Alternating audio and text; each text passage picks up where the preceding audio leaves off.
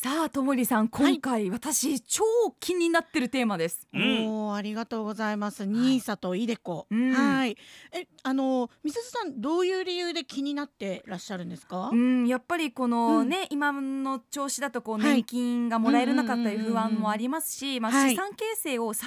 代になるまでにははい。考えてた方がいいよっていうふうに言われたことがあってーなるほどなるでほ日ど。経新聞とか見てみるんですけどそうですよねうんう毎ん回調べては忘 れ調べては忘れなかえー、てなか難かしくってっ資産形成って30歳までに考えてた方がいいの、て言われたんですよ。えへー私もう今年で29になるので、はいはいそろそろ考えなきゃなーなんて思ってたんですね。 1ミクロンも考えたことないですけど30歳過ぎちゃってね、はいでもなんかしりのすけさんそう答えてくれるのが気持ちいいなーなんて思ってるんですけど 今日はね、はいあのともりさんが教えてくれるということですよ。そうなんですはい。でまずまあイデコとニーサ、まああのね耳にしたことがあると思うんですけれども、ざっくり言うとまあ資産形成をやりましょう。うんそれをまあ国もバックアップしますよいろいろな特典もありますよっていうものなんですよ。はうんで、まあ、今回このイーサとニデあニーサとイデコがあのある背景なんですが、まあ、2000万円問題って聞いたことありますありますよ2000万円問あ題、うんはいあの、まあ、このままいくと、まあ、あの60歳以降になった時うにん生活費がだいたいまあ2000万円ぐらい不足するので、うん自分で準備しなさいよみたいなうん金融庁のが発表したレポートがあったんですよねね。びっくりしましたよね。そうなんですよ。ねで、2000万どうやって作るのみたいな感じで。うん。ね、すごいもうみんなもうざわもうざわざわしたんですけれども、で、まあ、この金融庁のレポートっていうのが、まあ、なんでこういうふうになったかっていうとあの、まあ、アメリカ人が大体あの皆さん結構割とこの投資に対して積極的なんですよ。でじゃゃあこの日本人のアメリカ人比べた時にこの20年間でアメリカ人は金融資産を3倍に増やしてるんですね。でも日本人はなんかほぼ横ばい、ほぼほぼ貯蓄の金額イコールみたいはないはい形になってしまったってていう。うでなぜここまで差がついたのかっていうと、まあ、アメリカだと 401k って言われる、まあ、イデコのような制度があってんはい確定拠出型年金っていうんですけれども、うん自分の給料から一部ずつあの積み立ててそれを投資に回してでそれを元手に、まあ、リタイアした後は生活費に回すっていうのをへー割とまあうん普通にやっているんですね。へえそうなんだ。そうなんですよなので、まあ、それがやはり大きな違いになったんじゃないかっていうことで、うんまあ、うん日本政府も国民に資産運用する機会を後押ししたいということで NISA とか iDeCo という制度の導入に至ったということが考えられます。うんうんそうなんですよ。ね、やっぱり年金だけだとなかなかもう厳しいんじゃないのかなって思いますよね。なんかもうもらえるかどうかもわからないっていうのがやっぱ素直な意見うんそうですよねという感じがしすまあもえらえたとしても今の、まあ、年金受給者と同じレベルでもらえるかっていうのは全然ね見通しもなんか暗いですし、また超高齢化社会っていうことで私たちがまあ高齢になった時にそれを支える若い人たちがもうどれだけいるのかなって考えるとねなかなかその若い世代に負担を強いるのもなかなか厳しいなっていうのがありますよね。うんはいなので、まあ、国としてはイデコ、ニーサなどの投資を、まあ、しっかりしていただいて自分の将来に対して、まあ、しっかり備えましょうねっていう、はい、流れがあります。はいでまあ、世間にはいろんな投資があると思うんですけど、はいなんか思いつくのってありますほにゃらら投資とか、不動産投資ーあ、うんそうですね不動産投資もありますねねえはいあとはどんな投資があるだろうあとまあ株式投あ資そっか株もかうんうーんあと先物とか、うんうんはい、まあ、いろんな投資があって、なんか投資って聞くと、なんとなく大丈夫みたいな気な持ちになりません。うんなんか自分とは関係ないことだなってうんうんうんうん私は思っちゃいますねそうですよね。ただ、今回のイデコと兄さんも結局、まあ、投資なんですよ。ななので、リスクももちろんあります。その分、しっかりリターンもあります。ほう、うんそれをしっかりあの分かった上で行ってくださいねっていうのが、まあ、大前提なんですよ。うんはいはい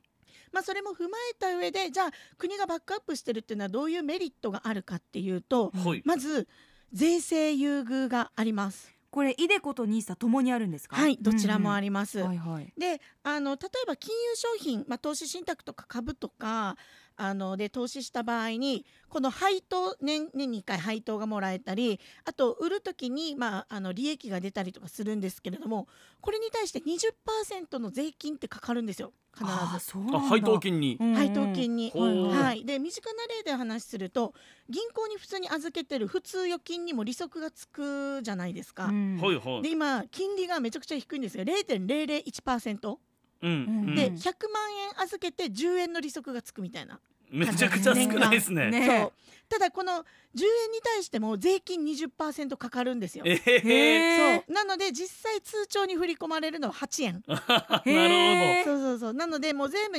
20%の税金が天引きされた状態になるんですね、うんほど。うんうん。はい、で株や投資信託も同じく20%の税金が課せられるので例えば1万円の株買いますうん1万5000円になります、うんそしたら5000円利益になりますよね、はいはいそしたらこの5000円に対して20%税金がかかりますはーなうんので手元に残るのは4000円っていう形はいははいいになるんですね、わかりやすい。ねはい、でじゃあ NISA とイデコは何が違うかっていうとまずイデコに関して言うと毎月まあ積み立てをしていくんですけれどもそれに対する、えーっとえっと、運用益同じようなあの投資信託の運用益が非課税になるんですね。うんうん。はい。で、えっ、と、あと。毎月の掛け金、うん毎月、えっ、と、例えば1万円ずつってやったら、年間12万円なんですけれども。うんこの12万円が所得控除っていう対象になって、うんはいはいその年の所得税とか住民税が安くなるんですよ。そうなんだこそうなんです。はい。の運用益っていうのはさっきの配当金のそう税ですね率配当金20%のそうですね。意味合いですか。はへい、うんうんそうでうす。んうえ。んあじゃあそう実質、えー、税金がかかるどころかはい控除できるようになるってことそでうなすね。んです。うん控除、うん節税、自分が払うべき税金も安くなるし、まあ運用益に対する税金もゼロになるっていう形ですね。へーほうんうほう。そうなんですよ。いいですねうん。じゃあえっとまず簡単にニーサとイデコじゃあ何が違うのかっていうと、はいみすずさんさっき、うんあの興味があるっておっしゃってたんですけれども、うんうん興味があるのはやっぱり将来のための積み立てとか年金に変わるものみたいな感じですか。そうですそうです、はいこの仕事を終えた後のこはのい生活を考えるとやってた方がいいのかなって思ったりします、そしたら老後資金貯めたいのであればイデコがおすすめあです。あはいはい、うんなんでかっていうと毎月定額積み立てて60歳以降に、まあ、まとめてドンってもらうかもしくは年金として受け取ることができるんですね。へえ、はいうんうんで例えばじゃあ60歳まで待てないけどなんかちょっと投資はしたいよねっていう方は NISA です。ああ、はい、うんうんでイデコは60歳まで引き出せないんですけれども、うんうん NISA の場合は5年あの5年以内で、うんあの全然引き出せるんですよ。まあ、5へ年ーを超えても引き出せるんですけれどうんも、ううんんでなので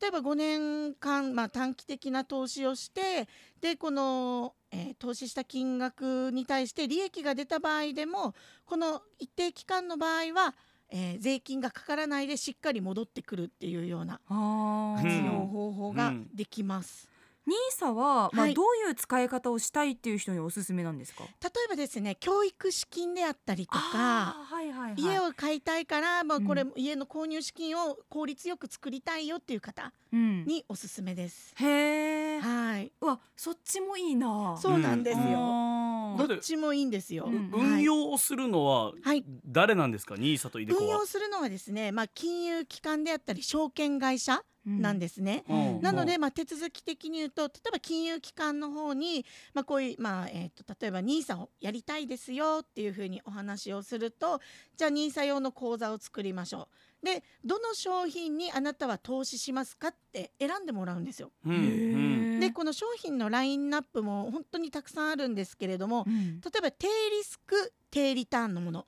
はいはい。ミドルリスクミドルリターンのもの、まあちょっとハイリスクハイリターンなものっていう形で選べるんですね、はいはういんはうい。んさっきお話ししたようにこれ投資なのでうん元本保証はないんですよあうーんなのでうん大きくリスクを求めるのであればあ大きくリターンを求めるのであれば大きくリスクを負う可能性もありますしあーなるほど逆にリスクが低ければリターンも低くなるかもしれないじゃあ本当に極端なハイリスクで言うと、うんはいイデコで60歳まで積み立てて、うんはいえーゼロになるって可能性もあると。そうですね、まあ、ゼロはまあないんですけれども例えば全部で積み立て、まあ100えー、1000万積み立てたのに戻ってくるのは800万になっちゃったみたいなこともあ可能性としてはありまあす。そっあか。なるほどまあ、はいハイリスクといってもまあそこのうんボトムはあるんですねそううんうんただまあはい節税効果はあるというそうこなとんで、ですまはあいそういう点ではまあメリットは大きいのかな。大きいですねうんうんと思いますよね。うんへーこれイデコとニーサを同時に運用してる人もいるんですか。はい、同時に運用可能です。そうか。これね。そうなんですよ。うん、老後資金も積み立てておきたいけど、はいうんうんうんうんうんまあ私もなんか家を建てたいっていう気持ちが今あるんですけど、うんはいうんうんまあそのためのニーサをやっておきたいっていうのもそうですね今話聞いて思ったんですよ。あいいね、はいちょっとニーサをしてみすずちゃんが家を建てるまでの道のりをもう全部このコーナーでえ初回のコーナーでしりのすけさんに出された案を今なすりつけてますよ ね代表家を買うのコーナー私忘れてないですから めっちゃ覚えてるやりますからやりますかからって決まってんだらただ、うんあのイデコとニーサをまあはい併用してこう運用した場合の所得控除って2倍になるんですかえっ、と所得控除に関してはイデコのみなんですよ。所得控除。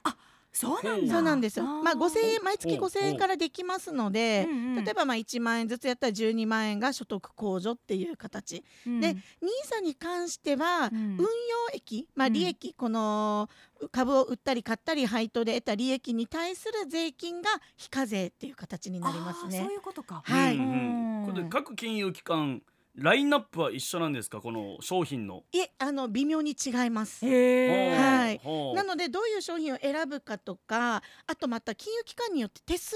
料の額とかも全然違うんですよ。はいはいはいはい、ななので、まあ、もちろん県内の地銀でもあの利用もできますし今よくあるオンライン証券会社、うんうん、うんでもあの口座を開くことができます。へでーオンラインの方がやっぱり手数料率は低いんですけど、うんうん全部自分で調べて自分で決めていかないといけあいやーないっていう不安はありますよね。そうですねそうなんですよ。なんか星の数ほど選択肢があるんですね。そうまなんずですイデコとニーサまあどっちやるのかどっちもやるのかもあるうんし、そうですね地銀でやるのか、うんうんうんうんオンライン証券でやるのか、はい、自分に合った形で進めるっていうのをまあ調べることが大事ですね。そうですうね。なん確かのにねでまもう老後資金が気になるんだったらもう本当イデコからスタートして、うんそこでまだ余裕資金があるのであればじゃあニーサもちょっと考えてみようかなとか、うんううんんうん併用ができるので、うんぜひねあの分散投資していきながらやっていくとまた、ね、リスクも分散されますし、いいと思い ます。うんうんなるほ今ど度ねちょっと県内の地銀に、うんイデコとニーサの商品で首里之助投資っていうのを売り込ん であの売れた時にお返ししますっていこうれ何がどうなるんです か。でももハイリスクハイリターンで すよね。しかしたらね、首里の一等地をそうそうそうそう吉野 さんからプレゼントされるかもしそれうな。ないんですよ。だから入りたんですよ。ねえ本当にうん売り込みに行きますありがと うということで今日はイデコとニーサについて学びました。ともりさんありがとうございまごしざいたまし。たありがとうございました。アップのポッドキャスト最後までお聞きいただきありがとうございました生放送は平日朝7時から FM921 AM738 RBC アイラジオ県外からはラジコでお楽しみください